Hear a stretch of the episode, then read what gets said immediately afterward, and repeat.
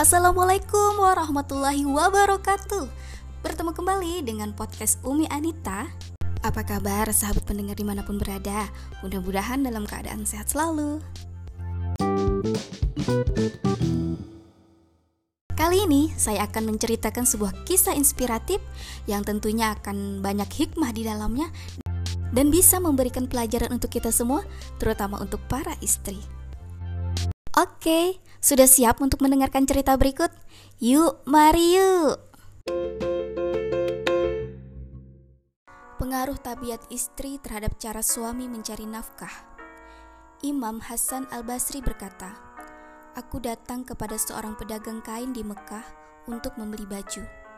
Lalu si pedagang mulai memuji-muji dagangannya dan bersumpah.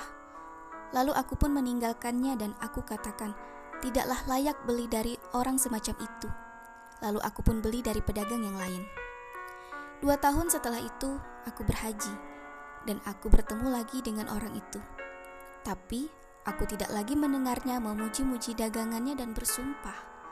Lalu aku tanya kepadanya, Bukankah engkau yang dulu pernah berjumpa denganku beberapa tahun lalu? Ia pun menjawab, Iya benar. Aku bertanya lagi, apa yang membuatmu berubah seperti sekarang?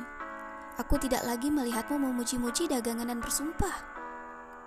Ia pun bercerita, "Dulu aku punya istri yang jika aku datang kepadanya dengan sedikit rizki, ia meremehkannya, dan jika aku datang dengan rizki yang banyak, ia menganggapnya sedikit. Lalu Allah mewafatkan istriku tersebut, dan aku pun menikah lagi dengan seorang wanita. Jika aku hendak pergi ke pasar, ia memegang bajuku, lalu berkata, "Wahai suamiku, bertakwalah kepada Allah. Jangan engkau beri makan aku kecuali dengan yang toyib dan halal. Jika kau datang dengan sedikit rezeki, aku akan menganggapnya banyak, dan jika kau tidak dapat apa-apa, aku akan membantumu memintal kain." Milikilah sifat kona'ah suka menerima, atau jiwa yang selalu merasa cukup. Janganlah menjadi jurang dosa bagi suamimu, wahai wanita.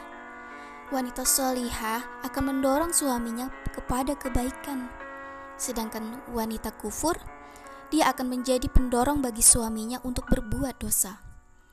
Cukupkan diri dengan yang halal. Ukuran rezeki itu terletak pada keberkahannya, bukan pada jumlahnya.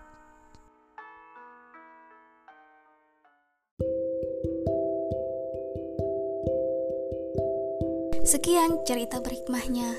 Mudah-mudahan bermanfaat. Wassalamualaikum warahmatullahi wabarakatuh.